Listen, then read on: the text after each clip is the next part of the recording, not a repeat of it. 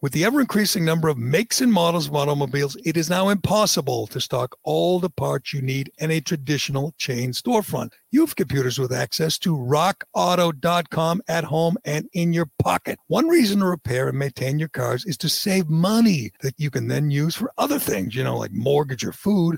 Why would you choose to spend 30%, 50%, 100% more for the exact same auto parts at a chain store or a new car dealership? At rockauto.com, you will save money. RockAuto.com is a family business serving auto parts customers online for 20 years. Go to RockAuto.com to shop for auto and body parts from hundreds of manufacturers. They have everything from engine control modules to brake parts to tail lamps, motor oil, even new carpet. Whether it's for your classic or your daily driver, get everything you need in a few easy clicks delivered directly to your door. The rockauto.com catalog is unique and remarkably easy to navigate. Best of all, prices at rockauto.com are always reliably low and the same for professionals and do-it-yourselfers. Why spend up to twice as much for the same parts? Go to rockauto.com right now and see all the parts available for your car or truck. Write Gerry, G E R R Y, in their How Did You Hear About Us box so they know that we sent you. Amazing selection,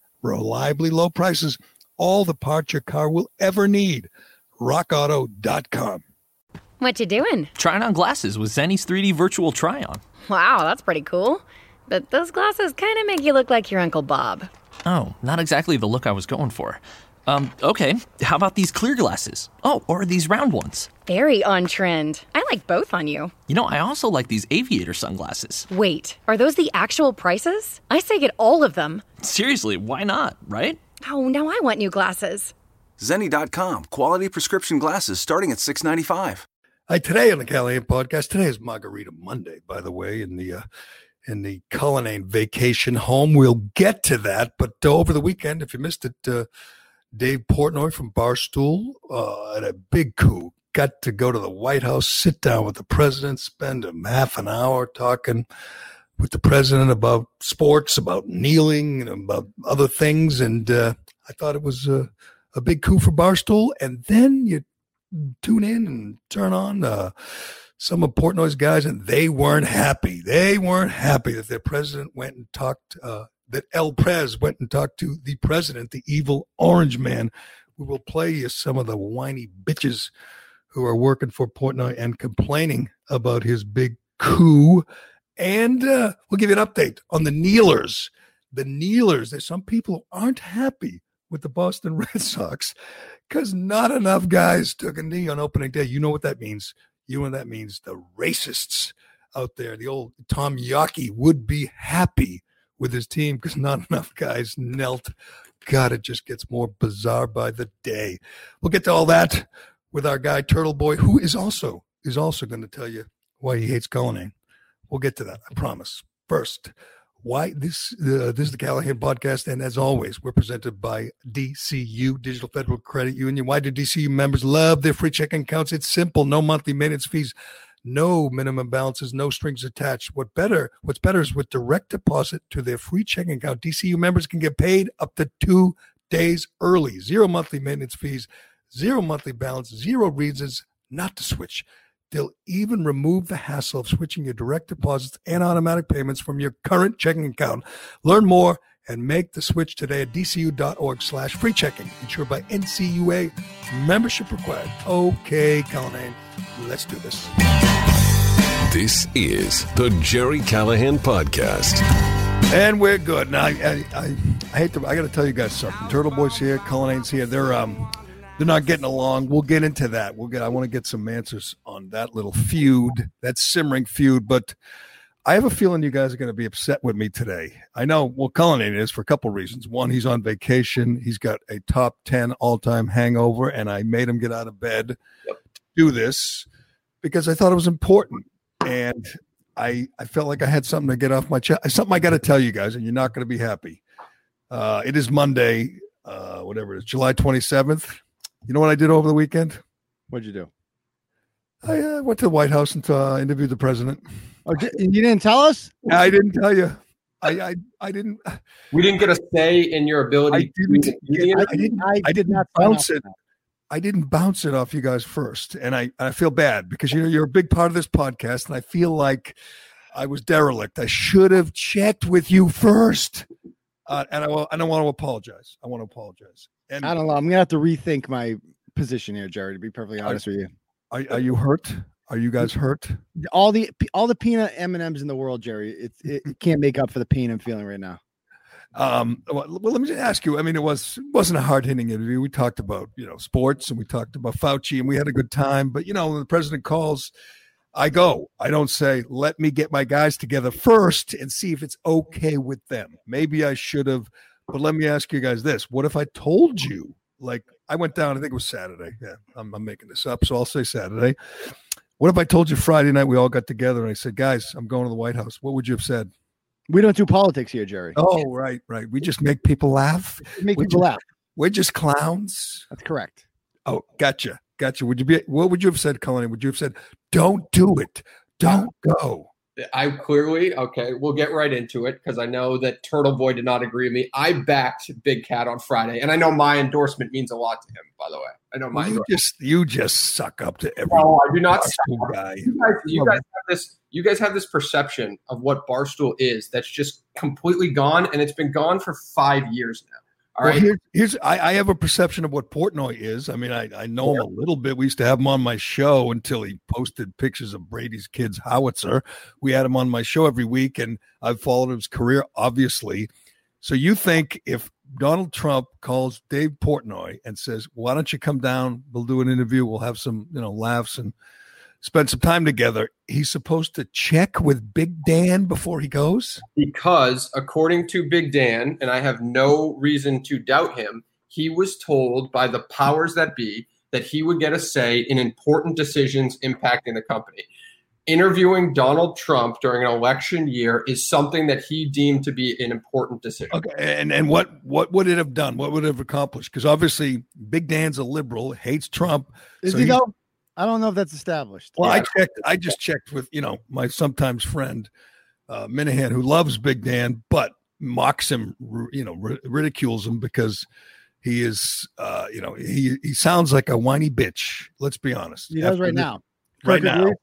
And he did last time when Portnoy got caught, you know, uh, with that old uh, video of him singing a rap song, and they turned on That him. pathetic. I, I don't know what point at what point, and I know Portnoy above all else is a businessman and he cares about his brand more than anything. He cares about his brand more than you know he cares about free speech. We've gone over that before. So tell me this: um, Portnoy checks with Big Dan, and Big Dan says, "Don't do it. It's you know Trump sucks. I hate Trump. Orange man bad." Then what? Then you have a bigger problem, don't you? No, I think they all could have sat in a room and Dan could have said, I don't want you to do it. But the three other people that have a voice say, We're doing it. And he's, he, you know, you just Why have to back down. why You just move on from it. If if every- you care about the company, you don't. And Donald Trump wants you to interview him. You you say yes. Period. Doesn't matter if I, you like him. I agree that What- the interview what's, should what's the argument? What, what what what argument? My my point is, what argument would he make if if Big Dan says this? You know, he hates Trump. He's like everyone else. Portnoy's hired except Minahan. Everyone else he's hired is a liberal, is a social justice warrior, is a Trump hater. The whole company's full of them, which is the problem Portnoy has right now.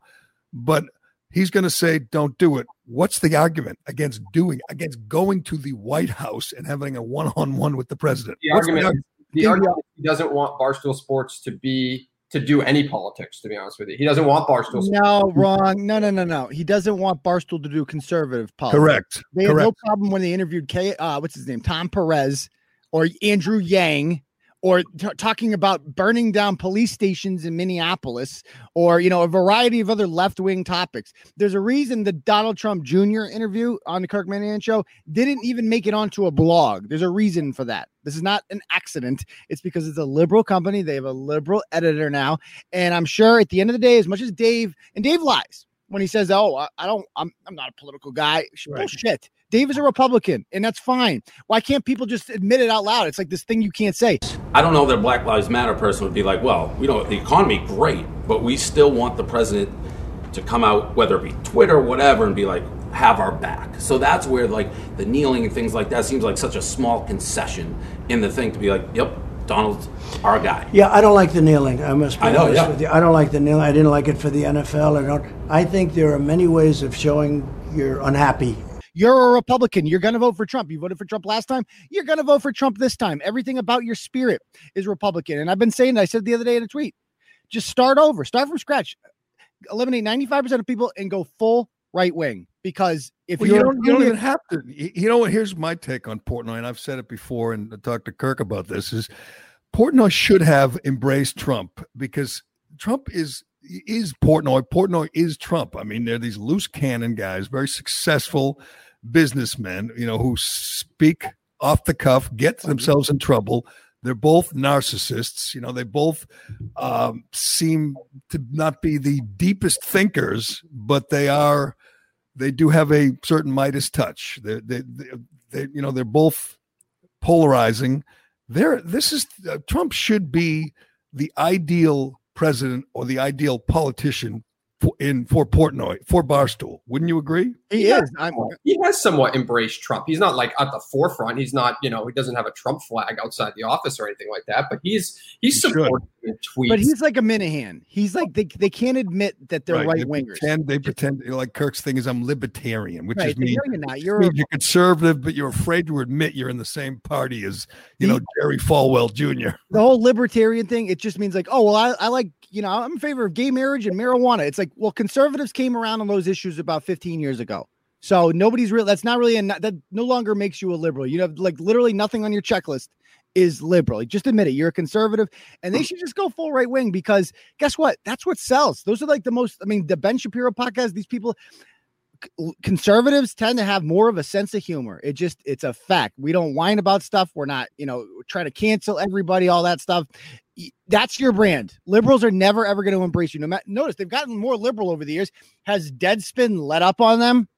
No, no, nobody has. So why? Well, all, all your, all your examples that you provided with Barstool, they're fair. The only thing that's a problem there is every interview that they've did that they've done with Democrats or whoever, it was all by nobodies within Barstool. It, it- the reality is it's PFT. it's Portnoy. So PFT, I, I didn't consume a lot of the PFT stuff, but he, I remember him making a lot of jokes. Like he was, it was a comedy interview first, don't you think? Like it wasn't a, it wasn't necessarily the most We have educational. a it wasn't a comedy hard- interview with the head of the DNC. Is there anybody more boring to bring on than that? But Yeah. but let me let me here's here's how you know that uh, big cat, big cat is insincere. How he's a fraud on this, because if Portnoy went to uh, you know wherever Delaware went in the basement with Biden for the weekend, uh, he'd have no problem. He'd have no problem with that. There'd be no whining. He wouldn't post a that's a video. lie because he said He would absolutely not. And and, and okay, let's go back three years, four years. Yeah. And Portnoy goes to the White House and sits down with Obama. Oh, let me let me give you paint a scenario for you. It's March, and Portnoy goes there, and they fill out their brackets together.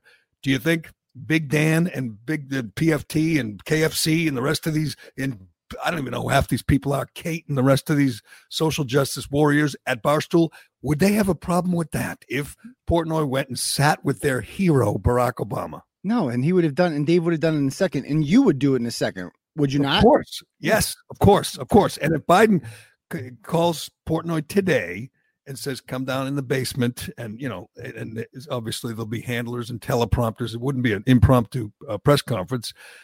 Portnoy would do that too because he's about the brand, he's about his business, and it's good for business. Can you imagine thinking you work for Barstool, you work for Portnoy, and you think he should turn down an invitation to the White House? I don't know the social media interactions that he got on Twitter, on their blog, on their website, on their videos. I'm going to guess it's it's a record. Would Portnoy sat with uh, Trump? Would you guess? I mean, just if if you didn't know about him before, you do now. They kept saying that, like, oh, and, and Dan's whole whiny eight minute rant there is like, I feel like they're just using us during an election year. It's like, bitch, you, you are at Barstool Sports at the end of the day. Don't don't forget that. Donald Trump is Donald Trump. Donald Trump is the president of the United States.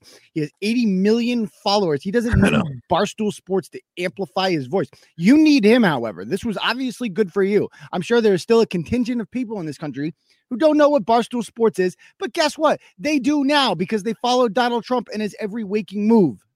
And and worked out. every- they, they do these kind of interviews all the time. Again, Obama did the brackets with ESPN every year. They have people that are that on like you off, know, Gerry. Don't lie. uh, it was it was path- uh, my favorite like part that. though, Turtle Boy. My favorite part is when he did the women's bracket. I don't care about the men. The women's bracket is so much better. So, by the way, everybody watched the WNBA the other day for the first time ever. Oh, when they When all the- walked off the When the court. two teams walked off the court during the national anthem. And wouldn't you love to hear somebody, one of these typical liberal, one of these barstool people, defend that and say it's not being disrespectful to the country or to the flag or to the Yeah. anthem when you literally Taylor. walk off and Yeah. say, "Oh no, it's a it's a sign of respect." Bullshit. It's but anyway, we don't have to waste a lot of time on the WNBA. We'll Can I get ask to them though, like, not to go off a tangent, but the Breonna Taylor thing, I heard you guys talking about the other day. I hadn't read about it. I actually read about it this weekend, and I'm kind of with you. It's like they're they're not going to arrest these guys. It's never going to happen. So how long is this whole thing about justice for Breonna going to go for? Because you It's can't gonna- arrest them. There's nothing they can do. Well, did you see? I had I went back and forth a little bit with Rex Chapman the other day because he thought LeBron James. He's a big liberal. He thought LeBron James was a, was heroic. I think he actually used it. He called, he said, you know, some heroes don't wear capes because LeBron said we want those cops arrested. Yeah, which is nice. And I'm going to guess that you and I and even Reamer are better informed on the subject than LeBron James. Marcus Smart talked to Breonna Taylor's mother, and all he could say was, "We want justice for Breonna. We want justice for Breonna." And I, all I did was say, "I got a question. Does Mark Marcus Smart know Breonna Taylor's boyfriend shot a cop?" And mm. that's a serious question. Does he know? Because that's the uh, that's, That's the why- reason they haven't been arrested. that's why there are no indictments. That's why, because the DA, and again, this is not me, this is Jason Whitlock, said the DA is a hero because he has stood up to the mob and refused to indict because he doesn't think he can get a conviction. He knows. And. I mean, so what are you going to convict him on? If he indicts these cops and they go to court and they have a jury that listens to all the evidence, and the jury says, Oh, Kenneth Walker, her boyfriend, shot the cop in the leg first, and they shot back, they're walking out of there. He wouldn't be. He the wouldn't make it that far. He would be. In, they wouldn't get past the grand jury. I mean, they're like, what are you going to charge happens? But what happens, Aiden, if they acquit the cops? This guy, I mean, you got to think this through. If these Mm-hmm. cops go to trial and they get acquitted, you think LeBron and Marcus Smart and and you know the whole you know Black Lives Matter and Antifa for that matter, you think they all just say, "Oh, good, you know, justice, you know, played out and they got a fair trial and they were acquitted. Good, we'll move on." I mean, mm-hmm. that you would be talking about a whole new rash of of unrest. So and my violence. question is, like, she's not. They're not going to get arrested. They can't. They have nothing to arrest her for. They would have done it by now. So my I question is, I- how I- long does the how long does the justice for Breonna thing go on for? Because she's never. It's never going to happen. I think it might, only because of the one cop, that guy Hankinson. One Yeah, cop because he's He been shot- rape too. I think he shot her the most, and he Okay. shot randomly, and he has a history, and he got fired. So And he's been accused of se- sexual assault by multiple women since then. I'm he's not like a- sure. Is that all admissible? I don't know, but No, but, but it's like a viral Facebook post. Who knows? But a couple women have made the accusation. but I think he could indict the one cop and hope he gets maybe convicted on something lesser. Because if you have the grounds to fire him, obviously you see some uh, misconduct there. Maybe you can come up with a Yeah. third degree manslaughter, and maybe you can throw red meat to the mob. Not that that that, that that's the job of the DA. It is not. But if you were going to, you know, seek justice for Breonna, that's the only way it could go. The other two cops are going to walk there. They're they haven't even been One of them got shot. right got shot in the leg Yeah. and and i don't know it's if it's a defense everyone always says it was the wrong house it wasn't and then they say they found no drugs which is true but that doesn't matter to the Yeah. cops it wasn't their fault they Oh, I were mean, there to serve the warrant How come nobody's like asking that the judge be arrested? The judge that signed off on the warrant. You know, the, uh, without enough probable, or, or you know, or the people above them that made this call. Like these are the guys that executed the search warrant, and it's awful what happened. Basically, it comes down to, it's a he said, she said. They said that they announced themselves first. The people inside said no. So it's like, how do you prove otherwise?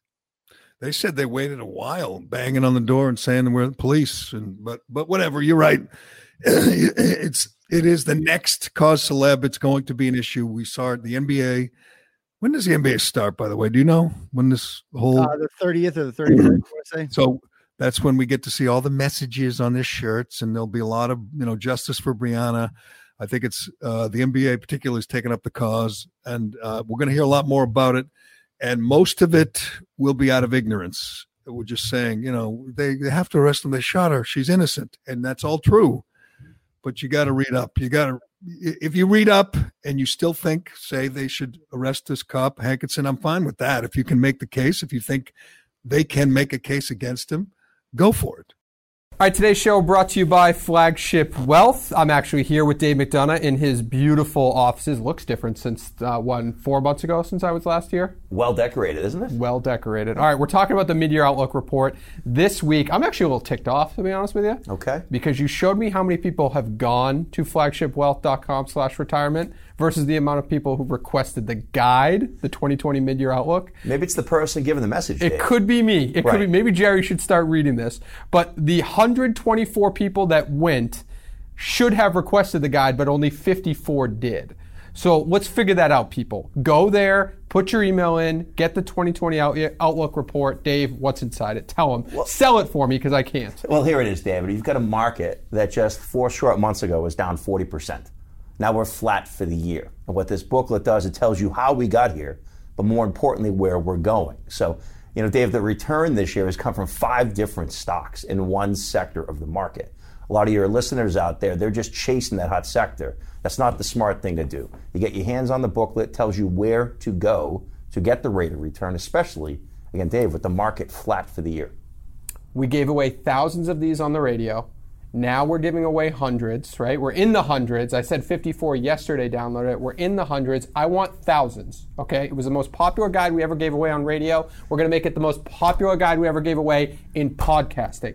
Don't be a dummy. Go to flagshipwealth.com slash retirement. You say it now. Tell them not to be a dummy. Don't be a dummy. Thank you. Flagshipwealth.com slash retirement. I did not say give away the website. I said just say don't be a dummy. You listen to me when I speak. Flagshipwealth.com slash retirement. Get the mid-year outlook report. Securities and advisory services offered through LPL Financial, a registered investment advisor, member FINRA, SIPC.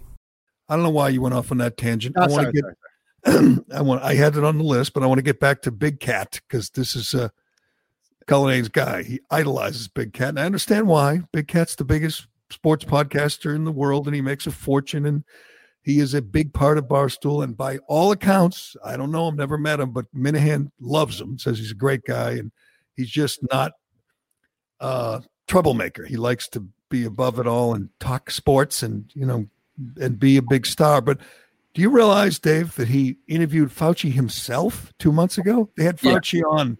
They had Fauci on with the sunglasses guy, PFT. And by the way, is that his?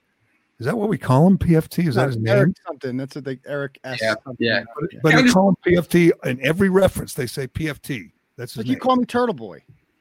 That's true. That's cool. It is. It is That's cool. just- That's just not three random letters. That's, That's true. cool. and it also sounds like pro football talk. It like gets a lot. I always get them confused. And PMT. Too Do many. you not P- want? Do you not want me to call you uh, Turtle Boy? Do you no, I want- like. I like it. I like it when you call me Turtle Boy.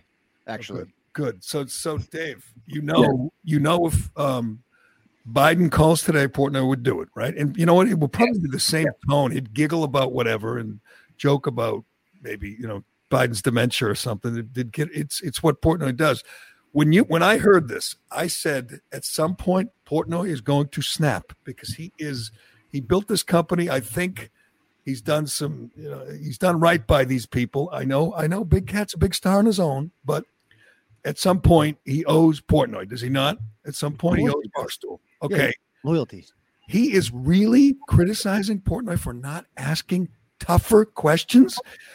Correct me if I'm wrong, Dave. You listen more than I do, but isn't uh, Big Dan's job and PFT's job to ask softball questions Yeah. of athletes Yeah. and coaches? Yes. Yes. So they think they think they were supposed to go in there and ask Trump about the sanctions on Yeah. or the, the tariffs on China. Yeah, I don't. I mean, listen, I don't agree necessarily. Like I said, I would have done the interview anyway. My thing is just that Barstool is just a cluster bleep of a company where they're not telling like the employees shouldn't care anything. Just do what you want to do and then take shit for it after. Like whether it's Kate writing column columns, you know, about the China NBA deal, write it all you want. Just be prepared to back it up after. Right. That's, all I That's ask.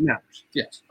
Let's let's hear from because I couldn't. believe- I saw the Portnoy thing. I knew it would be sport, sort of benign and you know, sort of a slap and tickle because, you know, I, again, I think those guys would get along great if they hung out together, if they worked together. Trump and Portnoy are soul brothers. Let's face it. At heart, they are.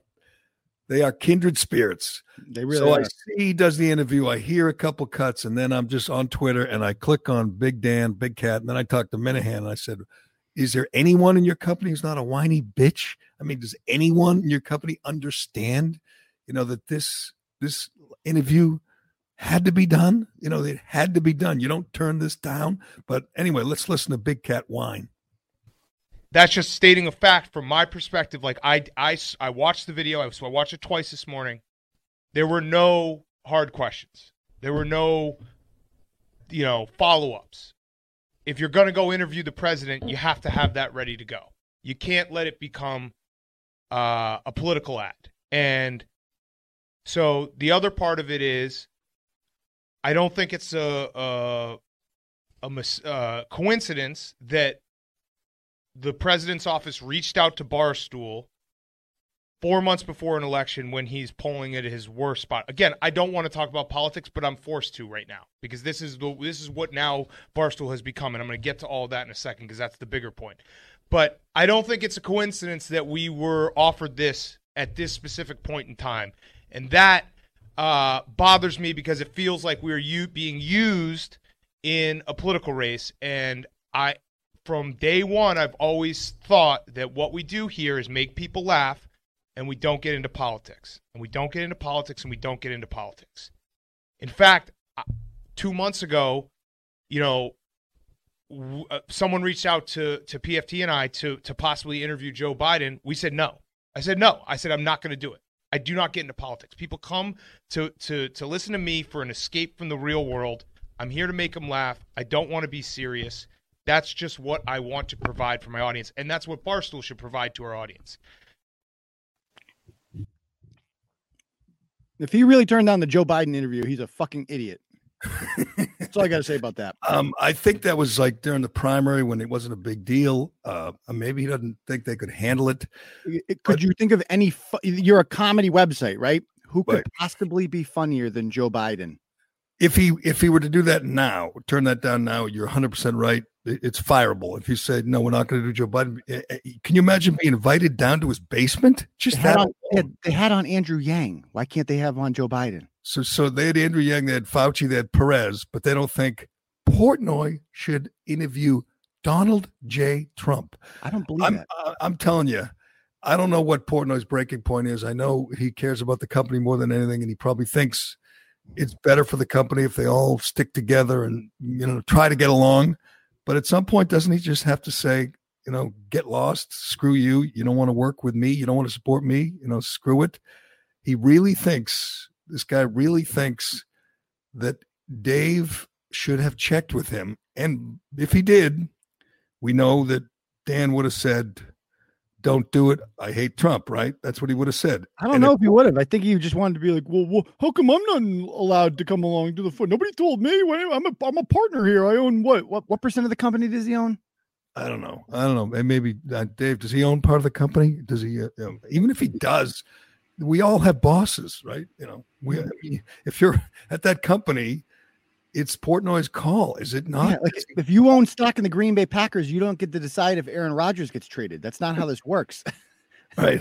And and they're so full of shit. What's the girl? What's the liberal uh, girl woman's name that You have to be more specific.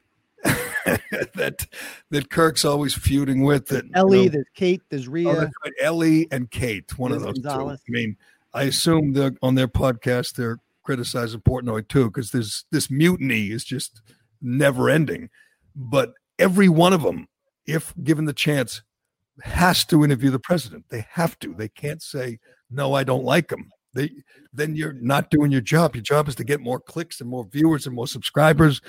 And turning down the president is is just not doing your job. And if Biden called you today, and and if Biden's smart and he's not, he would call Portnoy today, would he not? Uh, he would call Portnoy today. Yes. Oh, of course he would. I mean, say, why would you? Not? Come on Go down ahead. the basement? We'll have some laughs, right? I mean, Think of how the instant comedy. No, you get Joe Con- Joe Biden in a room, he will say something funny. He's Joe Biden. He cannot help himself. it will be not obviously intentional, but it, I mean, just imagine the. uh It's like two generations apart. Him and Big Cat interviewing each other. It would be awesome. and just to be there would be wild. Uh, by the way, um, when Trump sat outside in like this 95 degree heat and got interviewed by Chris Wallace, and Chris Wallace was asking tough questions. It was a little bit uh, ten, tense, the interview. Uh, Chris Wallace is a, a, liberal, he hates Trump, and it was an interesting interview. Um, they Trump's point during that interview was, you know, let's see if Biden will do this. Let's see if Biden will take the tough questions. So, of course, you know, Chris Wallace's guys immediately reach out to Biden. And they say he's unavailable. He will not sit down with Chris Wallace, who likes him, I assume, and supports he him. Wouldn't sit down with Wallace, really? He will not sit down with Chris Wallace. He is hiding Biden, and it's almost August, and he's just uh, so tightly handled and, and scripted. It's I don't know how, how long what, you could do that. It's what he represents. He represents. He is the only thing in the way of another four years of Donald Trump. They have to protect him at all costs. They know that. They can it's not up to him. It's not up to him. Would you agree with that? Um, I would agree with that. I think it's up to his wife. I think she's got him by the arm, and she when he says something wrong, she digs in the fingernails into his arm, and you well, know, like if, if Joe Biden wants to do an interview, they're going to say no because they're like, no, no, no. We know you're a freaking moron. We know you're going to say some dumb shit. You're going to embarrass yourself. There's just no need for it when you can say nothing instead, uh, because you are literally the only thing between Donald Trump and another four years um, of him. So we got you. We can't talk. Talking is a liability for you. Right, right. But I don't know. Well, you seem to think you could do that till November. I don't. At some point, I think it's going to hurt him if there are more examples like this where Trump can say I'm facing the questions. He's not. And and by the way, the one big question is do you support, you know, this lawlessness? Because it is remarkable to me. Every day I'm watching the carnage. And if you're just waking up, uh, Portland's on fire again. They lit, I don't know how they get away with this every night, but they lit more fires outside the federal courthouse. There is more uh, vandalism, more destruction in Seattle and in, in Portland. And you will not find a Democrat to denounce them, to condemn them. It's amazing. These Quite are the opposite. These are Marxists. They're anarchists. They're vandals. They're they, they hate this country. They're burning the flag. They're burning federal property, and you don't get anyone. I mean, I didn't watch you know Ed Markey versus Joe Kennedy, but I'm assuming neither of them condemned this. I'm sure They- it wasn't brought up. uh, they, you know, you, you get nothing from Biden. You get nothing from all his potential running mates. You know, Kamala Harris and, and Elizabeth Warren. Yesterday, I don't know if you saw it. Some some guy, some big, huge, kind of uh, street reporter, got Nadler, Gerald Nadler, who is the most. Oh, you don't know Fleccas Talks? Who is it? Fleccas Talks. He's hilarious. Follow him on YouTube. He does a lot of stuff like that. He's good. He He's did a great good. job. He did a great job. He got Nadler outside and just asked him about Antifa destroying the country, which to me, I don't even understand if you're a Democrat why you have to defend Antifa. They're they're they're scum. They're absolute. It's not that they did. I got a crazy uncle like this, a crazy liberal uncle, New York guy, and they're they're the talking point with Antifa is they don't they don't exist. Like all these people, like Right. it's a myth. Well, but aren't we watching it? I mean, I, I if there were no uh, Twitter and no social media, no camera phone, um, uh, iPhones, I I think they could get away with that, denying it. But Well, don't we well, I think the point is that there's no like central structure. There's no you know board of directors or anything like that. You know, like there is for a legitimate organization like Black Lives Matter. We Right. even though we don't know where the money's going for that, but they're legitimate because they've set up a 501c3. Antifa has not. Well, Antifa has Twitter accounts, and uh, this morning I believe Andy Ngo was uh, retweeting them, and they were explaining to all their followers what to do and where to gather. They can be on Twitter, but Turtle Boy can't. I love Okay, it. I guess I'm bad for it. You know, our, our guy sharing memes about the president can't do it. Uh, so they, so they're burning buildings, and they this this big dude, what's his name, Focus, uh, Fleccas. Fleccas corners Nadler, which is not hard to do. He can barely walk. He's he's just this disgusting looking troll, and asks about Antifa, and Nadler says that's a myth, a myth. So you're you're you can't believe your lying eyes, according to Gerald Nadler. They're not burning Seattle. They're not burning Portland. The, and and it, all it here's the goal. If you're Trump or Trump's team is just tie Biden, tie the Democrat ticket to this lawlessness, to this anarchy. You know, if you were to if if Biden were to sit down with anybody, even even Portnoy, and he's asked, "Will you condemn these people?" Will he do that? But Trump should be making that his central case. I mean, look at our federal off. These are federal officers that are being villainized by United States Congresswomen. They're calling them freaking foot soldiers and brown shirts and all this crap. Gestapo. Gestapo. Like, why they're protecting a federal courthouse from being burned down and small businesses and stuff like that. These are not good people lighting things on fire. This is not a protest. Why are they pretending it's a protest? They're getting away with it too because, like, yeah, yeah, Trump should be talking about it more, but so should all the other elected. Right. we were like the senator, like, we have 53 senators who are Republican right now. Where the hell are they on this shit? I, I you know, Tom Cotton was just on. He's one of the only ones. You're right. It's it, it is remarkable. This is the 60th night in a row that they've destructed and destroyed in uh, in Portland that set fires 60 nights in a row and attack cops. I don't know if you saw it over the weekend, but their thing over the weekend was these lasers. They have apparently done permanent damage to the eyes of some uh, police officers. How is that not the biggest story in the country that people are doing this on our soil? If this happened in Fallujah or if this happened in Islamabad, you know, we'd be saying send in the troops, start shooting real bullets. But it's Portland, so people say, "Oh, yeah, they're just they, you know, they're upset about George Floyd." About Well, have you seen this, this wall of fat, disgusting slob moms in yellow shirts that they're like, you know, glorifying? By the way, none of those chicks are moms. I guarantee you that. Right. Like, they checked. it. Have, have you reproduced? Have you shown me who your kids are? Uh, you just look like a bunch of you know people that ate way too many Happy Meals, and uh, you're just unhappy about the world. You don't look like a freaking a mother to me, quite frankly. What? Because you put on a yellow shirt, you're a mom all of a sudden? No, Oh. you're just Antifa. And Andy Ngo says most of them aren't moms, and some of them don't even identify as female. they're, you know, they're trans, uh, whatever, cisgen. I don't know the term. Non-binary, whatever. Yeah, yeah, they're whatever, What non-binary. non-binary. But Gerald Nadler, and he's a powerful Democrat, says Antifa's a myth. As we're watching Antifa burn a federal building, it's remarkable. It's the only issue. Oh, I should say the only. It is the preeminent issue. If you're Donald Trump or his guys or you know his campaign, is just tie Biden to these lunatics and do it every day, do it nonstop. You know who could do it? better than Trump is Kayleigh McEnany. She should be doing. Yeah. She showed a video the other day, and all the networks turned uh shut off the feed. They were showing the press conference, including Fox News, Mhm. and when she showed a video of all the destruction in Portland and Seattle, they cut away.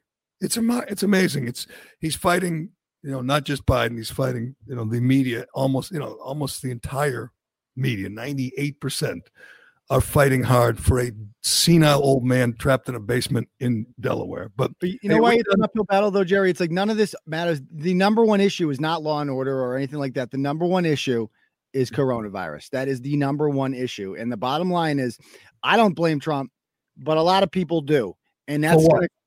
I don't. I agree. hold I'm on, not hold on. defending him. I'm just saying. no, I want you to do your reamer and Okay, uh, okay, do- okay, re- okay, okay, defend, tell me what. tell me what. he got uh he got he, he was briefed in early February about intelligence about the virus coming over, and he did nothing. So when you say that Bill De Blasio was telling people to go out, that's because he doesn't get a White House press briefing, and Trump was too busy golfing again to pay attention to the briefing, and as a result, 140,000 people are dead.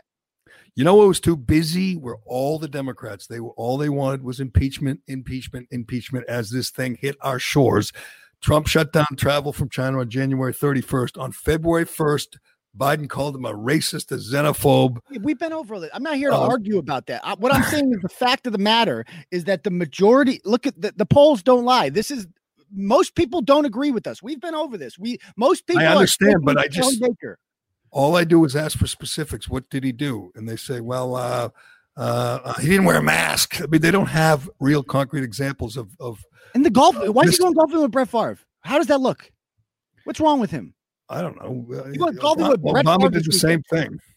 Yeah, we know that, Gerry. But this is he didn't. Obama wasn't doing that during a pandemic. It's just a stupid look. I don't. Did it, he did it the day after some was it Daniel Pearl or was it uh, the other guy got his head? You're making excuses off? for him. We want you Uh, want this guy to win, right? I mean, enough with the excuses. Tell him to get his shit together. I um, I have to say, normally I don't laugh at the uh, you know the liberals because they're not very funny. But there was a funny one from a liberal when they showed the picture of Favre and Trump together. Said, "Hey, look, Brett Favre sending out dick pics again." that was that was a rare moment of of quality humor from a liberal. But are we done with Portnoy? Because I don't know if we got to any of the questions. People, most people have probably seen or heard uh, the interview. It's not great. They they talk about Fauci and the stock market and and uh, and, and um, Trump's appearance on Ali Ali what's his face's show Ali G. Ali G the uh, Sacha Baron Cohen show and it was a great move by Portnoy, by the way, sucking up to Trump at the beginning by saying, "I saw you on the Ali G show, and it was great when you sniffed out the."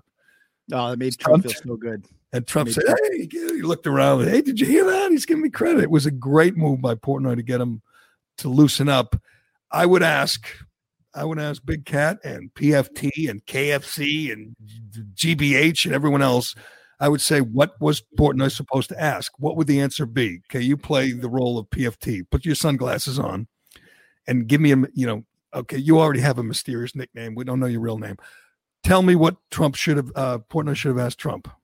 He should um he probably should have asked him about like, you know, uh what's he gonna do with the bracket next year? Why hasn't he done a bracket yet? And like, is he racist? Because like a lot of people say you're racist. So Right. That's you? That's a good one, PFT. Or I don't know, maybe you're Jeff Spicoli now. Sims.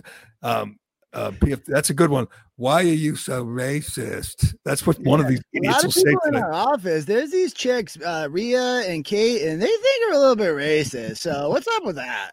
Why do you not care about black people? Why do you why do you think Mexicans are all rapists? Yeah, like, yeah. Did you really have to say that? Like, that was not chill, dude. That's how they talk. And why don't you think don't you think uh, Colin Kaepernick is just dreamy? no, I don't know about that. But no, I mean, their own Don't company. you just love don't you just love Colin Kaepernick and, and all his wicked awesome like protest stuff? I love how even Dave has come around on the kneeling stuff. Like he's Oh, pro know. kneeling now because he has to be. I mean, the whole thing, they're just shoving it down. It's very obvious right now with baseball. We've seen they're going to shove this down your throat and you are going to like it. You are going to freaking Well, I- like it. I uh, it wasn't my best prediction. My best prediction was in January when I said Brady was going to Tampa, but I said a month ago everybody is going to kneel, including Tom Brady, Drew Brees, and Roger Goodell. And we're a long way off from those guys' opening days, September. And uh, so far, I'll say this: the entire teams have knelt. You know, they're all lemmings. They're all just mindless followers, and they're all just taking a knee. They don't know why. Most of them could never explain to you why. Mookie Betts took a knee a, a day after signing a three hundred and eighty million dollar contract. Mookie Betts, who's never said anything. And by the way, you know, you just see, see uh, Cody Bellinger and Max Muncy standing there. put their hands. That's that bothers me more than kneeling. When You know, you know, they felt so fucking good doing that. They're like, oh my god, this is. I'm so freaking. This feels get I'm me- an iconic moment right now. Yeah, let, let me share some of this with Yeah. you. This, some of this, this deep Here's my white meaning. privilege. I'm transferring to you. Have I got- some of it, please. I got nothing against Mookie, but he, I, I guarantee you, if you said, let's sit down for 10 minutes, tell me, you know, why you knelt, explain to me why you think this country is systemically racist, why you think, you know, we need uh, to, to defund the police, something. Let me hear something, why you felt the need to take a knee during the anthem, which upsets a lot of people, a lot of veterans, a lot of cops find this very disrespectful. Yeah. You know, tell me, tell me why you did it. Do you think Mookie could put two sentences together on this? I'll tell you one guy who why he did it. Alex Verdugo did it because now all of a sudden people have forgotten about the incident that was never really talked about. You know, with the woman's where he filmed women beating the shit out of each other. I believe that was the thing. You know, we haven't heard much about that because now he's woke. He was like one of the three that actually did kneel, which is actually brilliant on his part because now nobody's talking about that stuff. It's, it's it immunizes you. How about how about Gabe Kapler? Gabe Kapler covered up the Verdugo incident, and then when he took a knee last week on opening day, uh, you know, my old friend Tony Massarotti and other baseball people say, "Isn't he awesome? He took a knee." Well, I mean, he also covered up, you know, this incredible scandal when Verdugo uh, was involved or videotaping an assault on a teenage, you know, runaway uh, uh, girl. Uh, um, and Kaplan wanted the girl to come meet with I'm Bob Sullivan, the new host of AARP's The Perfect Scam podcast. And with Frank Abagnale and other top fraud experts, we're bringing you brand new episodes of America's most shocking scam stories. I got an email alerting me to 22 accounts that had been opened up in my name. Scam was masterfully designed. New episodes available now. Subscribe to the Perfect Scam podcast on Apple Podcasts, Spotify, or wherever you get your podcasts. Want to hear something amazing? Discover matches all the cash back you earn on your credit card at the end of your first year automatically, dollar for dollar, with no limit on how much you can earn. Extra cash? Come on, how amazing is that? In fact, it's even more amazing when you realize all the places where Discover is accepted 99% of places in the US that take credit cards. So when it comes to Discover, get used to hearing yes more often. Learn more at discover.com/slash yes. 2020 Nielsen Report limitations apply. The her assailants and the guys who who watched her the witnesses sit down and have dinner. Didn't want to tell the cops didn't want to you know take any uh, action against the guys just want to sit down and have dinner meet meet them at uh, in the ground round. Anyway ground here's what here's what everyone no meet them at uh, golden corral. So here's what but, but here's the way guys are thinking now is i got to take a knee because i don't want to deal with the crap if i don't. It's the opposite of what it was when Kaepernick did it, or even you know Eric Reid or whoever. Now the guys who don't kneel, and I said this a couple of months ago too. It takes courage to stand for the anthem. We saw it with that that professional soccer player woman from uh, Chicago, and we saw it on opening day from Sam Coonrod, my new favorite. Coonrod. I'm going to order my my Sam Coonrod. I think he's number 65. Order my Sam Coonrod jersey because he's my new favorite player. That guy has balls. He stood when every other member of his team and the op- the opposing team all knelt. He stood there like a hero. That takes guts. Another one, I never even heard of this guy. His name is Rick Werenski. He's a PGA player, PGA professional, and he was in the 3M Open. I know you were gripped to Oh, that over couldn't stop watching. He um, played, and it's in Minnesota, I guess. It's so so some reporter, I think it's a Golf uh, Digest or Golf Magazine guy, wrote he was only 20 minutes away from where George Floyd was shot. I mean, shot and uh, killed, and he wore a Blue Lives Matter band around his wrist. You know, one of those little charitable rubber bracelets. Mhm. And he's like talking to the media, and they focus in on it. And it says Blue Lives Matter. The gall, the utter uh, callousness of him wearing something to tribute uh, in tribute to cops, only 20 minutes away from where George Floyd was murdered. I mean, what, well, did you see what happened in Hingham over the weekend? I did not. Well, the maybe police, the police chief in Hingham, Oh, literally, one guy wrote an email complaining about a a blue, thin blue line flag hanging on a fire truck in Hingham, which is the town next door to Weymouth, where Michael Chesna was murdered two yes, years ago. written down here. You blogged about it. It was excellent. Yeah, and he one snot-nosed college student from Ohio, home for the weekend, writes an email saying this offends me because this has been co-opted. This that's their new favorite word, co-opted by white nationalists or whatever. This symbol, and what does the gutless police chief Glenn Olson do? He ta- he agrees to have it taken down, That and then Michael. Chesna's uh, wife yesterday unleashed a thorough beating on Facebook. Did you see her post?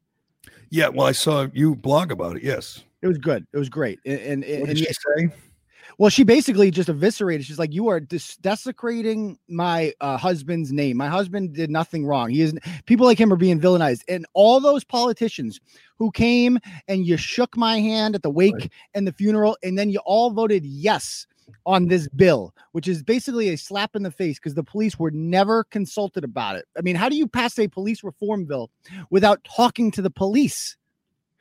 It is amazing. What's the guy's name again? The police chief, the gutless police Glenn chief. Olson. Glenn Olson, you should be ashamed of yourself. It is remarkable, this kind of accepted notion that we need police reform because one cop murdered one guy in Minnesota, which is a tragedy. We've talked about it many times. Derek Chauvin is in prison. He will never get out.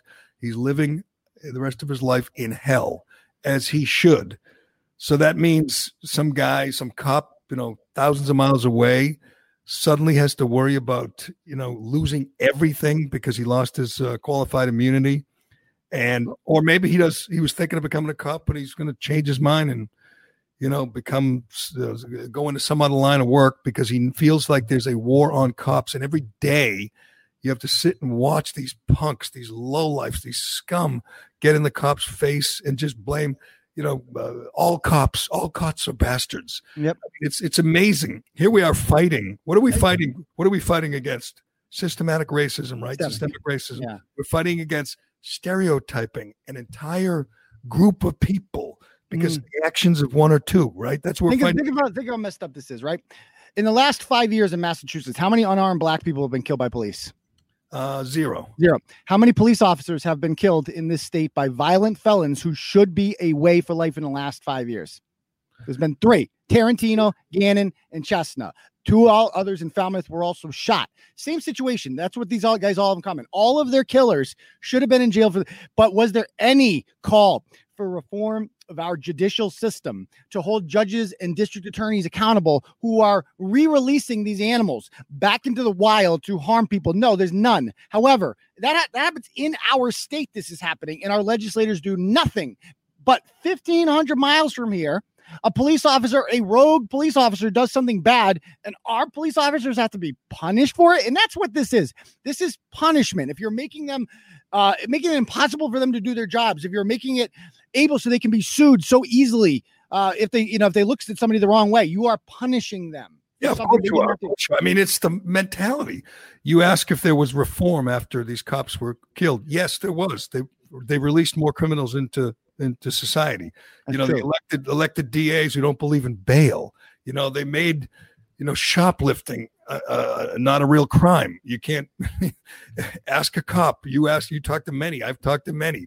They can't do their jobs. Guys are uh, again like you know shoplifting and then they know who it is and they go catch him and they arrest him and the next day he's out and he does it again you know there's no justice and it, there seems to me that the obviously the murder of, of george floyd resonates around the country but the murder of a cop i mean we can go back to the murder of the five police officers in dallas who were shot by a black lives matter supporter uh, who just wanted to kill cops they had a memorial service. Barack Obama went and spoke and blamed cops. He blamed cops, said we all have to take responsibility.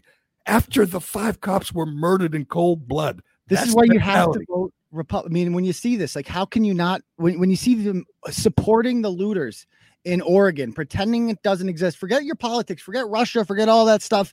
How can you support a party that just despises law and order and they want anarchy? Like it's Well, that- madness. Again, that's back to what Trump has to do. That's that should be his goal. But I want to get back um, to the kneeling because it was uh, it, it got it got comical as I knew it would um, when uh, in in Boston. How many was open, kneeled on open knelt on opening day? Four or five Red Sox. Yeah.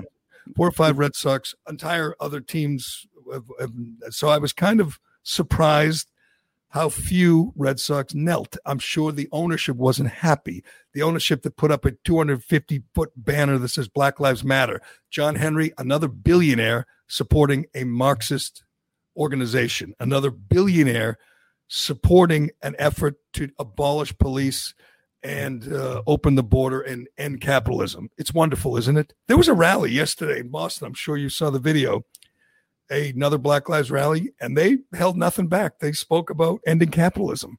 They Oh, spoke they- they're about not, they, they've never hit it. No, well, that doesn't speak for the group. That doesn't speak Right. for the group. It's like, well, then what does the group say? You're saying Antifa isn't a real organization. Then what's Black Lives Matter if the people who speak on Black Lives Matter are not a part of Black Lives Matter? they they spoke of ending capitalism yesterday. This is an organization that that most of uh, professional sports, most teams, most owners support. An organization that wants to end capitalism. Um, but then you get different, you know, different words, um, different terminology, like the debate, the Kennedy uh, Markey debate. They both said they would like to reimagine policing. A new favorite word. Which is disgusting. That should make you sick. Have the balls to say, you know, defund the cops. Again, I hate AOC. I think she's dangerous. I think she's dumb, but at least she has the courage of her conviction. She says, "Oh, we're not talking about reimagining anything. We are talking about eliminating cops and and letting our anarchy take hold in our cities. That's what she wants. She wants more crime, more destruction, And she says as much. Get rid of the cops. These fools, Markey and, and Kennedy, just say we need to reimagine. reimagine. Which means nothing, of course. It Means means absolutely nothing. Of course. But anyway, so the Boston Red Sox support Marxism. They want to end capitalism and abolish the police. They, they said so when they put that banner up. And, you know, they write it on the field and everything else. Um, um, as, as Curt Schilling asked, when they put BLM on the mound, what happens to the first pitcher that goes back there and scratches it out with his with his cleats? You know, like in, in, in Worcester right now, they're literally spending time. Like detectives are putting out pictures of a somebody who did a burnout on the Black Lives Matter on a public freaking street. By the way, you can't. It's like that, that's another one. They, the, the, I, I can't believe we still have anarchy. We still have crime, even though they painted Black Lives Matter on on the street on, in, in DC and New York. Wasn't that supposed to end it all? But so um, a reporter from Channel 2 WGBH, that's the welfare station. These are the uh, the parasites that suck off the taxpayers. You ask, you know, what's wrong with the Republicans? I've been asking for my entire adult life. When is there going to be a Republican Congress with the balls to defund NPR? Isn't it amazing? We want to defund the police who are putting their lives on the line every day, but we don't want to defund NPR or PBS. We don't want to defund, you know, firing line or whatever, whoever else is on these. I don't even watch, but anyway, a reporter from GBH Public TV said uh, because only a handful of Red Sox players knelt and disrespected the flag and the anthem, that Tom Yawkey would be proud. Not Tom Yawkey is the former owner who's considered racist, although there's no proof. I mean, I, I say all the time, if you know, if you, the only proof I could see is that he hired and tolerated uh, a general manager, Mike Higgins, who was overtly racist. And I guess, you know, that's enough in this day and age. But anyway, Tom Yawkey, who's donated more to charity than anyone in, in Boston history, is a bad guy now. I, I understand that. That's fine. And this guy thinks a racist would be proud of a team that only had five guys kneel. What? what? Honest I to mean, God. Well, that that same woman who put that out, and I and I, I I messaged her about it last week, is the same woman who's been one of the many who's been glorifying Monica Cannon Grant. So I con I uh you know the racist woman that did that tirade about Rayla Campbell in District Seven. So I sent her a nice, respectfully worded DM, and I said, I'm not I'm not sure if you're aware of this. I saw you report on her before. I thought you'd like to know. Here's a racist tirade from a woman. Uh, even Rachael Rollins has denounced her. Blah blah blah. Haven't her back, but she's uh you know very concerned about uh obviously the Red Sox players kneeling. And did you see yesterday she fell for the Godfather thing? I did not. Oh yeah. So somebody po- somebody uh posted a picture of uh Dan Fanucci. Is that how you say his name? I've, I've it's been a while since I've seen the Godfather, but uh they posted a video uh, of a scene from a picture of a scene from the Godfather and tweeted out and they said, I just was at a party in the North End and there's all these people without masks. And it's uh, it's a scene from The Godfather, and Oh, she right, and right. she responds and says, "I'm from WGBH. Can I use this picture Oh, yes, right. attribution?" It is, and I, I, I mean, I- it's so funny. It's so funny when these people start uh, uh, lecturing people for not wearing masks, and then the next scene, the next tweet is about some protest. They had a massive protest in Seattle during the day, and no one's wearing masks, no one's social distancing, and no one's complaining. That's okay. There's a CNN Twitter feed that had the same day they had a protest. I think it was Seattle uh, could have been somewhere in California. Anyway, you know, tens of thousands of people in the street protesting, you know, whatever, George Floyd. And the same day, there was a big church service outdoors, and people went to to, to worship their God. And the CNN said they weren't social distancing, they weren't following uh, the the guidelines, they weren't wearing masks. And you say, well, neither were the protesters, but whatever. There's Fauci at the Nationals game. That oh Fauci, that fraud, that Oh, fraud. you're finally done with him. You're canceling Oh Fauci. God, yes. Oh God, yes. I'm so done with him. He's so full of it. It's time for him to go. I mean, it's, it's long past time for him to go. Saying, you know, now you got to wear masks, and this thing will never end. And he's literally sitting right next to two people, not distancing. He's literally not wearing his mask. And by the way, he could it could be the second worst uh, first pitch in history behind 50 Cent or maybe Baba Booey. Why is he even there? Like, why? What a bad look that is. I mean, you look like Caesar, right? Sitting in the freaking um, Coliseum by yourself, watching Because the what- match. what- why is he by himself? Why is he by himself, Turtle Boy? Because he won't let anybody else go to the game. Just him and his wife and his friend. No one else That's is allowed. I mean, that's not. You're not even kidding. That is literally what happened. He, he gives his recommendation. It's put in place, but he gets to go. That's madness. You want to talk about tone deaf? Did you see the Red Sox had throw out their opening pitch? Was it Charlie? If, if if you're not aware, if you don't pay close attention, we in Massachusetts are number one. We're number one. We have the highest unemployment rate in the country. We have over a million people unemployed.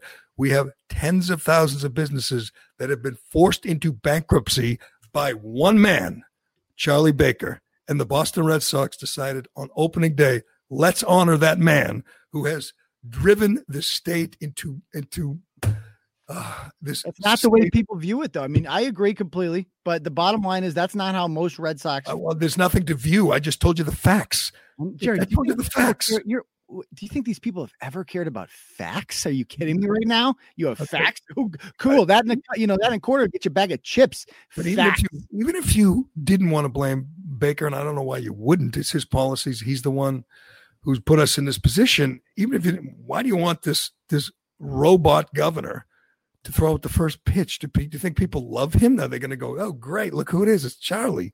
I mean, He's like would- he's the most popular politician in the state, Gerry, and he's a re- t- Republican. wait- wait- he's like wait till- he got a higher percentage of the vote in 2018 than Elizabeth Warren did. That's insane. wait till wait till he gets twenty percent unemployment, maybe twenty five. They're really going to love him, huh? They don't give mean, a shit. That doesn't matter because he put- saved lives, Gerry. He was too busy. He's saving lives. If you care about the economy, you only care about money.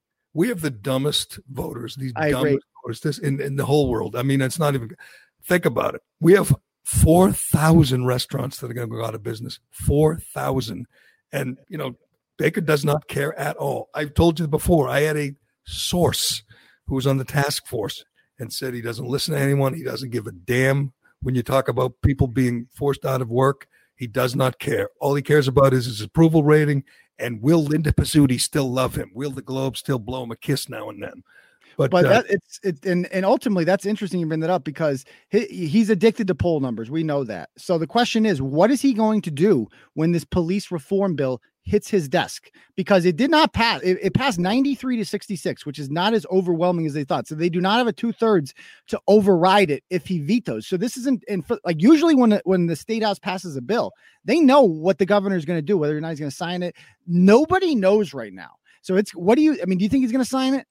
Yes, yes? I think he is. I think the Globe's going to encourage him to sign it. GBH, you know, those uh, uh, all the welfare guys at uh, GBH will support him. He's winning over all these people that are he's not used to being friends with, and he's number of Democrats voted against it. He's I mean, turned voted- his back on the people who put him in office initially.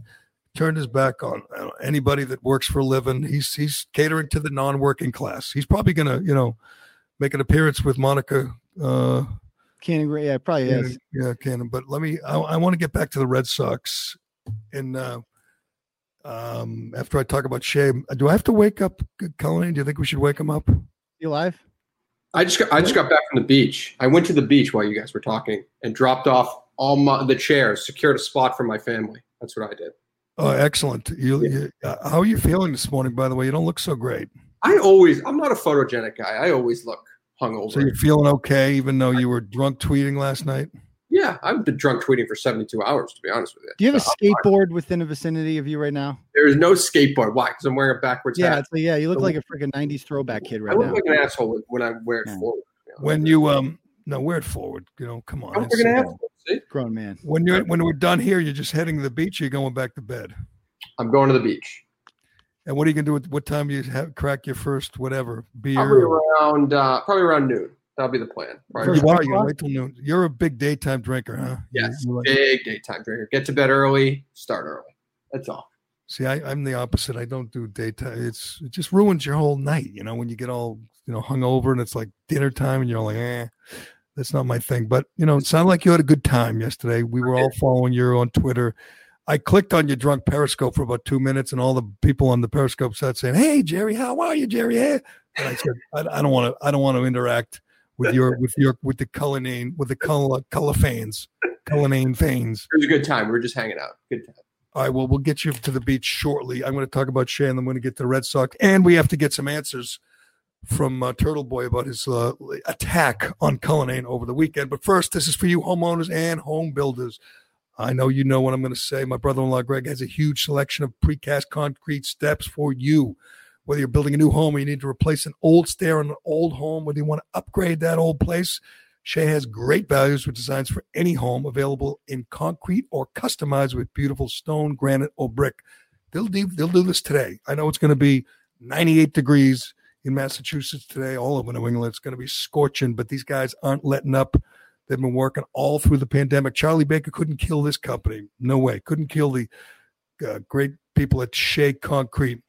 A new staircase can dramatically upgrade the front entrance of your home. In most cases, they can remove your old stairs and have you walking up your new front steps within hours. You can stay inside, crank the AC, look out the window, and watch them do all the work. And when they're done, your house will look better and be worth more. You can learn more about Shea's precast concrete steps at sheaconcrete.com. You can also see if they uh, have a job for you. If you're one of those people who've been put out of work by the draconian measures of the Baker administration, maybe it's a good thing. Maybe you can bounce back and get a job at Shea Concrete. Check it out. See their openings at sheaconcrete.com or just email your resume to jobs at sheaconcrete.com. All right, over the weekend, um, on Saturday morning on uh, 98.5 sports station in Boston, um, I think I think it's the only sports station left in Boston. They uh, on a show I didn't hear it, but Jim Murray, who I, I kind of like him, he like he Jim. came on, he came on and said that he didn't watch the Red Sox opening day game. Um, I don't know too many people who did. I guess you know uh, people. You don't hear people saying, "Oh, it's so good to have baseball back," do you? They keep Not saying what you hear is saying that's not really baseball. Look at it; it looks ridiculous. There's no fans. There's cardboard cutouts. There's no noise. The Red Sox are it's a you know rebuilding year. They've gotten rid of all their black players and put up a sign that says Black Lives Matter. So their uh, their heart's in the right place. Um, sure.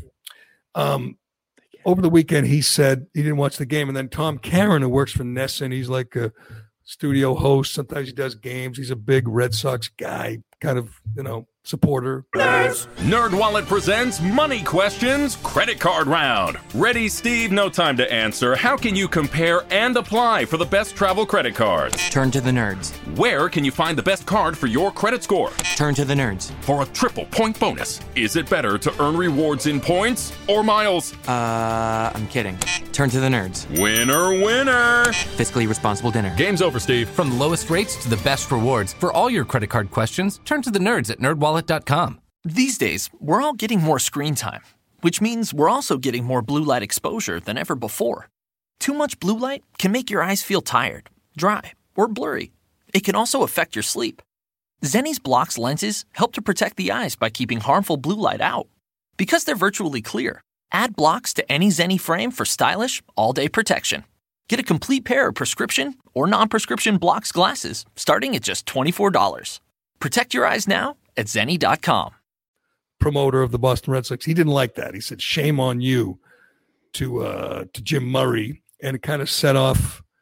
an- I don't want to say attack on Caron, but it set off a, a debate. And do people care about the Red Sox? And I certainly don't. I don't know that you do. I don't think the ratings are going to be the uh, the, the ratings are going to be terrible. They're, they're going to be terrible. The interest is zero. I mean, if they if they started selling tickets again, you think they'd sell out? I mean, there would be, you know, they would they'd be fans, but they wouldn't be record numbers. They'd They're have to lower the cost. yeah. I they mean, wanted to fill up the stadium. do you even know who's like playing for them? I mean, you know, there's no Mookie Betts, there's no David Price. Um, I mean, I guess I mean Eovaldi was their day one starter. That's not good. I don't know much about the Red Sox, but if Nate Eovaldi is your day one starter, things are it's not. I have no interest in the team. and um, and uh, did Eduardo Rodriguez get coronavirus? They, I don't know. It's like a lot of people are tapping out. It's like this season's so stupid. I mean, I almost wish they just canceled it. I mean, there's no point in bringing this back. I watched some of these. I thought I'd get into the NBA when it comes back because the Celtics are really good this year and the Bruins are really good. I thought I really like it, but I've seen a couple of these games. It looks like summer league games, like the way they're playing, like they're playing a Cox I- Pavilion. I, I I don't have interest in this. Maybe I'll get there if it's something exciting happens. If they're in the race that late in the year, but right now it does not seem real. I think the NBA is going to be worse. I think the whole thing in the bubble with all the slogans and everything, it's going to become, you know, political you know, uh, add when you hear these guys like LeBron and others, Marcus Smart talking about you know their latest cause.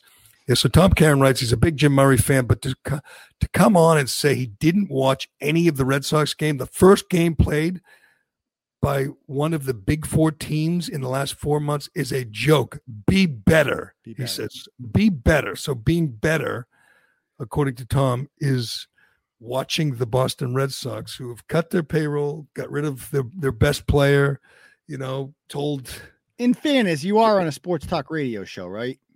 You're there to talk about sports. Yeah, I mean, you're right. So maybe you should have watched it and done what we just did, kind of mocked it and said it doesn't feel real. This team is not likable.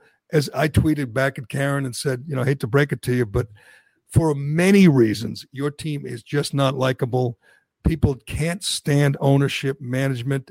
I mean, how many times does the management ownership have to throw their own fans under the bus, have to, you know, offer them up, you know, the the the, the altar of political correctness and accuse them of being racist, their own fans. How many times does ownership have to call their own fans racist before the fans say, screw you, I'm bailing? But to Turtle Boy's point too, what did they talk about instead? Because I would assume if, if we were on 98.5 at that time, we wouldn't have talked about the game, but we talk about the Black Lives Matter sign or whatever it is, Right. center field that is right in your face. You see it every play of every game. That Not on would 98.5, you wouldn't.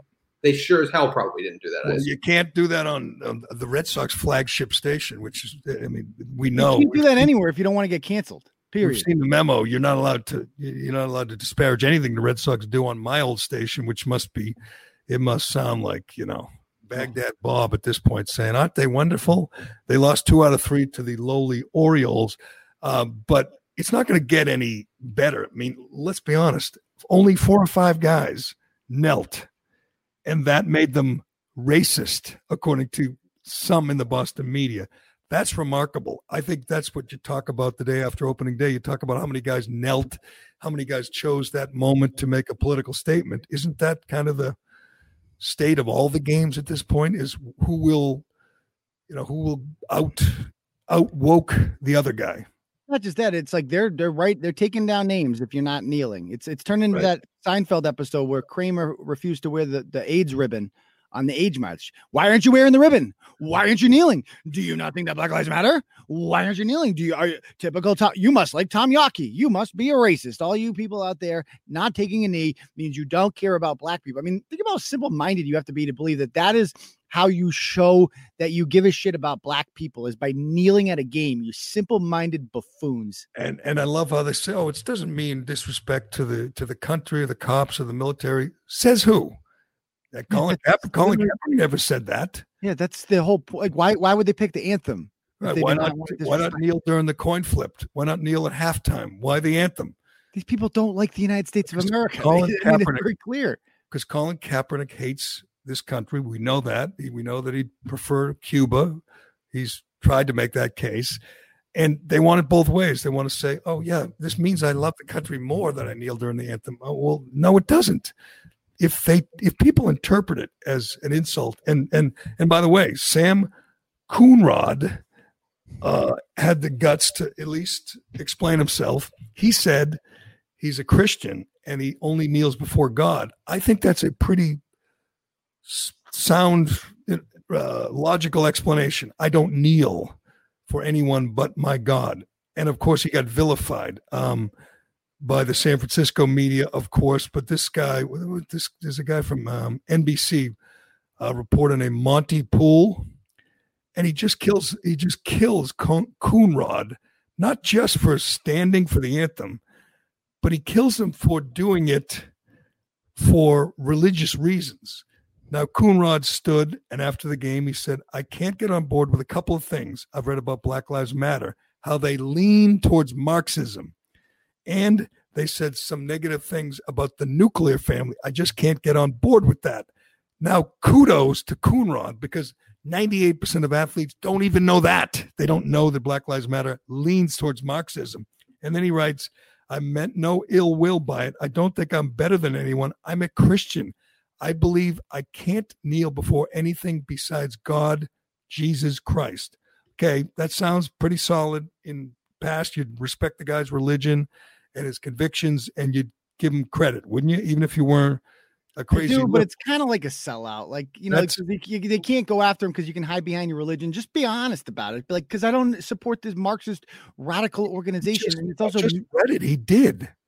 yeah, I know, but he, I, I guess he did. He mentioned the nuclear family aspect of it. That was good, but you know, the religion thing, I, I don't know if I believe that to be perfectly honest. He writes, uh, well, he said it. And, and, and Poole, this NBC reporter writes, Coonrod did nothing wrong. He, said plenty wrong, though, offering up an explanation that slid off his tongue and went dribbling down his chest like liquid contradiction.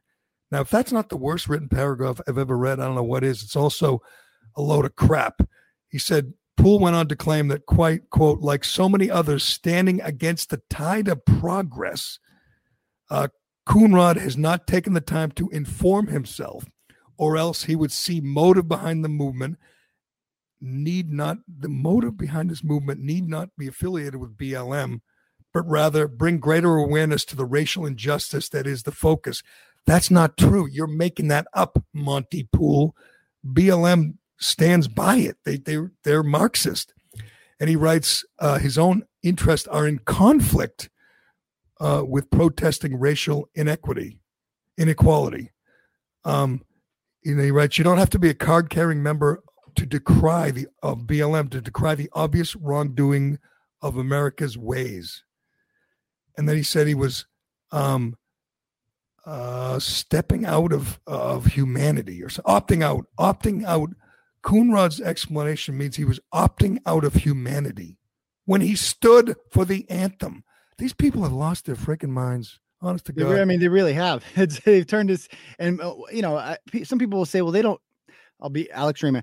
Gerry, it's not that they hate this country; they just want to make it better. What don't you understand about that? That whole part of this is they want to stay here and they want to make the country better. I don't think they do. I like. I think they like having something to complain about. Like Shaun King yesterday is tweeting out nonsense about how some arbitrary ranking of Western countries we were ranked like 32nd out of 35 as you know places to live. Says who? Like these, they love seeing that shit. They love who- like then mm. leave. I mean, you can't tell people that because it's racist. But it's like, Right. why are you here? You obviously don't believe that. Well, just listen to that guy, that, that guy, the Monte Poole, the NBC guy, saying, because the guy stood and said it was because of his religion and because he's not Marxist. To me, that's pretty thoughtful. That's better than most athletes. And this guy's accusing him of not being informed. It's just the opposite, Monte Poole, you friggin' idiot. He is informed. You're not. And he's a Christian. He says he only kneels before God. I think that's a pretty good explanation.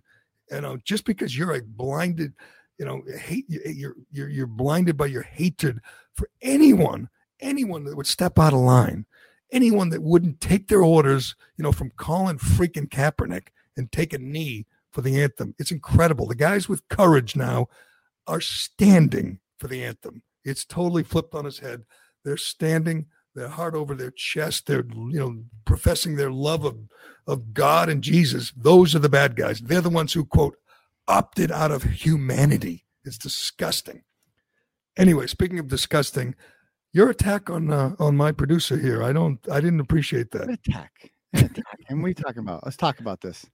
Okay. There was, Hash it out. Yo, what, how did that start? Where you you were shitting on me? It was just the big cat take, right?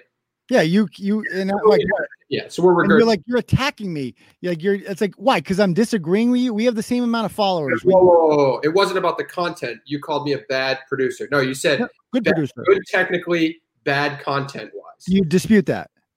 Yeah, for sure. Are you talking not about a content guy. That's not your role. You're the you're the you're the tech guy. You're the guy who puts the show Well, no, together. I mean, it's Gerry's show at the end of the day? But I mean, no one's here for you. I mean, you have a couple good liner one liners here and there about like I'm built for comfort, not for speed. That was funny. You know, you're you're you're you have you're a good third wheel, but certainly nobody's coming for the Dave Cullinane show. Like Oh, that was your point, opinion or I anything. agree with it. But it was making it seem like I don't know what the agenda is of the day. Like I pretty much know what Gerry's going to talk about every show before we start talking about it. So it's, your point was just I'm a shitty on air guy, and I agree with that. That's fair. What are we arguing about? You What are are. we talking about? No, you are. But I'm gonna sh- I'm gonna chirp back at you if you're gonna shit on me on Twitter. Yeah, See, I that's not like- cheating on I you. like- It's the truth. I, I like contrarians. I like contrarians. As I said, you know, Whitlock is the king of the contrarians. Turtle Boy's a pretty good contrarian. You are the most contrarian person I've ever met, Colleen. Like the stuff you disagree on is just I amazing. don't really, I don't really disagree. Like even today, the Barstool thing. I just think Barstool is a clusterfuck of a company. I think every day They, uh, you know, they're they're hypocritical in so many angles that where eh, I don't know. I just you take it to a political level that makes sense, and I agree with you. But I just think that that's a company that's growing so fast, and none of them know what the fuck is going on. But, but, but, but we but we talked specifically about Big Cat on, on and Turtle Boy brought up KFC. I didn't even know what he did. It was bad. Uh, same thing, same thing. Uh, just said you know Portnoy should have checked with him before. Believe he, it or not, there was more substance to what Dan Katz had to say than there was to what. And, and I saw that video, and my only reaction was, "What a whiny bitch! He's complaining because his boss talked to the president. That is pathetic." And then I get on Twitter, and Cullinane's defending it. I'm saying only Cullinane. Yeah, but, he, but if you if you said and you don't even hate Trump. I understand No, that no, no, people I- hate Trump. Gerry, if you said, Dave, you have a seat at the table and something important happened within the company and I wasn't consulted, that would piss me off. That's it. Now, did he come off whiny? Yes. Could he have gotten a seat at the table and the interview still should have happened? Yes. So it's just, uh, he just wanted to be involved. I He agree. sounded. He sounded. Star. Say what you Here's- want. Star. Here's why, here's, here's why it was pathetic. He sounded like you know his dog died or something. He was depressed and he was disappointed in Portnoy. And then he goes on and says, "We're just here to make people laugh. Yeah. That's all we want to do is make people laugh." I'm going, well, go ahead, start anytime you want. Whining because your boss had a great coup, a great boost for the company, going to the White House and sitting down with the president. And by the way, did anyone expect to be a hard hitting political interview? Did anyone think that was what was going to but happen? when when that tweet went out the first time, I thought it was going to be an interview on foreplay because Trump is obviously a big golfer, and I thought that was kind of going to be their gimmick. I didn't think it would be somebody sitting down and asking. Did you I'm say not foreplay? interview, but it was What the- serious. What the hell is foreplay? Foreplay? Yeah, what?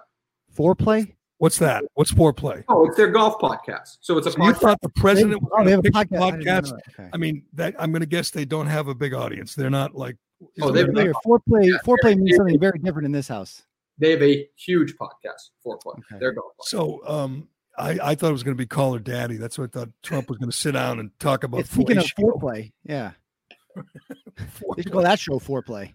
Uh, you know what they should do? Biden should call Big Dan, and Big Dan should not tell Portnoy. He should just go to Delaware, go in the basement, and giggle with Biden because we know he loves him and he wants him to win. They- just like if he were to sit down with Obama or Liz Warren or any other whacked out liberal, The big Dan would kiss their ass and suck their toes, and everyone would be fine with it. They just hate the big bad orange man, so they think they're looking for reasons that Portnoy should not have uh, boosted him. And by the way, I love the idea that he's just using us.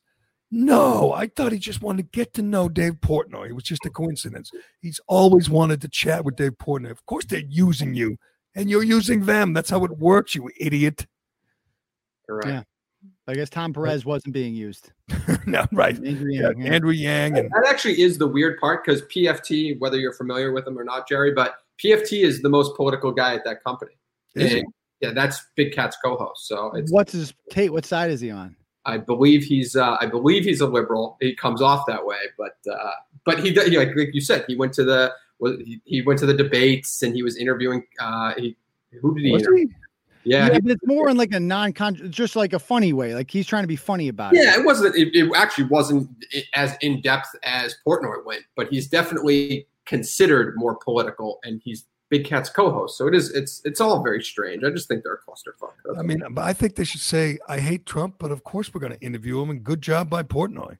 And if you think he should have asked tough questions, you have to give me examples.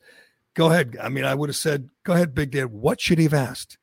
What should he have asked? I mean, I guess he could have gotten more into the. Actually, they, he asked about the kneeling, and Trump is still, you know, on the right side. He says, I don't like the kneeling. I'm not going to watch. Good. It's funny though. All we hear is people complain about Trump tweeting. That was probably the first interview where we actually got like a real kind of question about it and answer from Trump saying, "Yeah, I regret some of the tweets that I've made." Yes, You know? that's actually true. That's a good point. He said that you know it's, you you used to be you had to write a letter, and when you wrote it all down, you looked at it, you maybe you threw it away. Now you tweet, and he obviously tweets without thinking, and just boom sends it and uh, regrets Like, it. and then I get a call and I say, and they say, "What are you doing?" I want to know who the person who is who calls him. Who's the guy that calls Trump? I think it's Dan Scavino. I think he's the guy that's oh, he's supposed to be helping with his uh, social media. They're not calling enough. Whoever that is. No. And they have to tell him to stop calling the media the lamestream media. That was a lame term when Sarah Palin used it. That's like a dad 20 joke. Cringe. Lamestream media, and why does he capitalize everything? It's just, uh, it's just awkward. Uh, his tweets are awkward, and if you're a supporter, you look at his Twitter, and before you even read it, you're cringing You're going, just get through the sentence, get through it, and you read his Twitter, and if it's not totally ridiculous, like, don't we all miss Roger Ailes, or you know, I feel bad for Ghislaine. You breathe a sigh of relief. It's like, oh, good, he made it through a tweet without totally imploding. Law and order. Law and order, cease and desist, make America great. I don't it know. It would be nice to have like an intelligent president. I mean, to, like you know, they had the fight that Trump had, but like a little bit smarter. That'd be the ultimate. Okay, combo. Tucker and uh, and Josh Hawley in 2024. Tucker Yeah, and Candace they- Owen. I'm down with that. That'd be fun. But anyway, I will let you go, Turtle Boy. Thanks, bud. Thanks for uh, hopping on in this last minute decision we just. I see. I told Cullinane because he's at the beach. I said, well, you could take one day off, you know, entirely if you want. And it was going to be today, but then this came up, and I said, and I knew he had a strong, he had an opinion, and it disagreed with yours. That's how we think, and we wanted to address it. So I just said, you know, you want to do it? And he, instead of answering me, he goes on Twitter and immediately says that I'm trying to, you know, get him, drag him out of bed and get him to uh, debate you, which I was. Yeah, create a little engagement, get people talking a little bit. Not a big deal. And it, it's a good topic. I was embarrassed for Big Dan, who I understand is a good guy, but that was an embarrassing uh, performance when he was complaining about Portnoy. And I'm looking forward to more inner office uh, feuds at Barstool. Right, you need me and Reem are on a show together. I know you're up for it. I'll find out if Alex is because he uh, he did not like it when you attacked him last time. He almost stormed off. We'll have to do that again, but uh, we'll see how Dave Dave's vacation goes. He's already he's already promised to wait till noon to start drinking today. So yes, yes. What Because have you- if you get your eight hours of sleep in, you really don't have that bad of a hangover. That's the key. I agree. Drink your water. I can see you've already drank. You've already drank like eight bottles of water. I think it's What- Margarita Monday. I was told. Margarita Monday. That sounds like fun, and it's going to be 98 degrees, so you'll be in the water, and this is all that, true. That keeps you a little, you know, that that kills a good buzz, you know, when you jump in the waves, and then you have to work on it again. Have you decided what day you want to take off? Uh, no, I'll, I'll just kind of wing that. It'll depend how because you seem flexible, right? So like you know, I'll usually I can tell how drunk I'm gonna get by around five o'clock at night. So I'll kind of I'll give you at least a few hours heads up. Uh, yeah, so I and I should follow you on Twitter, right? Not expect a text. I should expect a drunk tweet or a drunk Periscope. Sure, Okay, I'll do some more drunk periscopes. You'll That's find the state of the Gerry Callahan podcast. We will be back tomorrow if Dave doesn't get too wasted today, and he's going to determine which day he's going to take off. And I don't have a backup producer now. We had a bunch lined up back before the pandemic uh, because we were worried about Dave at one point, and uh, that was one of the consultants' job to line up the backup producers. And he's been reliable. He showed up every day, even if he's hungover. So we have not needed one, and we're not going to get one because we're only going to miss one day. I think is that correct, Dave? I, yes, that's correct. I'd love to hear some more of the consultants' good ideas. Actually, when you have time, I'd love. To I think you've, you've heard most of them, and uh, I don't think many of them have been enacted. But who knows? You know, we we may need a backup producer. We may have to get. We may have to revisit that. Yes. All right. Thanks, Aidan. Talk All to right, about. thanks for having me. I appreciate it. Thanks to uh, Allied Paving and Shea Concrete, and thanks to DCU, Digital Federal Credit Union, and uh, thanks to who else am I thanking? Oh, I got my Raycon earbuds right here. I love Yeah, my. Raycon. Um, and then uh, this week we we got a new one this week. My bookie sports are back, so get ready for that Excellent. That's a good point. We love sports. We're s- you know sports. Sports, sports politics, and revenge. Yes, and uh, we love sports, and we love uh, what is it? My bookie. My bookie. Oh, Yes. good. Good job by you. Thanks, Dave. Good job. Enjoy your uh, your day on the beach, and uh, we will be following you on Twitter and following your drunk periscopes to see if uh, to see how it goes. Uh, I'm Gerry Callahan. This is the Callahan podcast, and depending on how much how many uh, margaritas Cullinane consumes, uh, we hope to talk to you again tomorrow.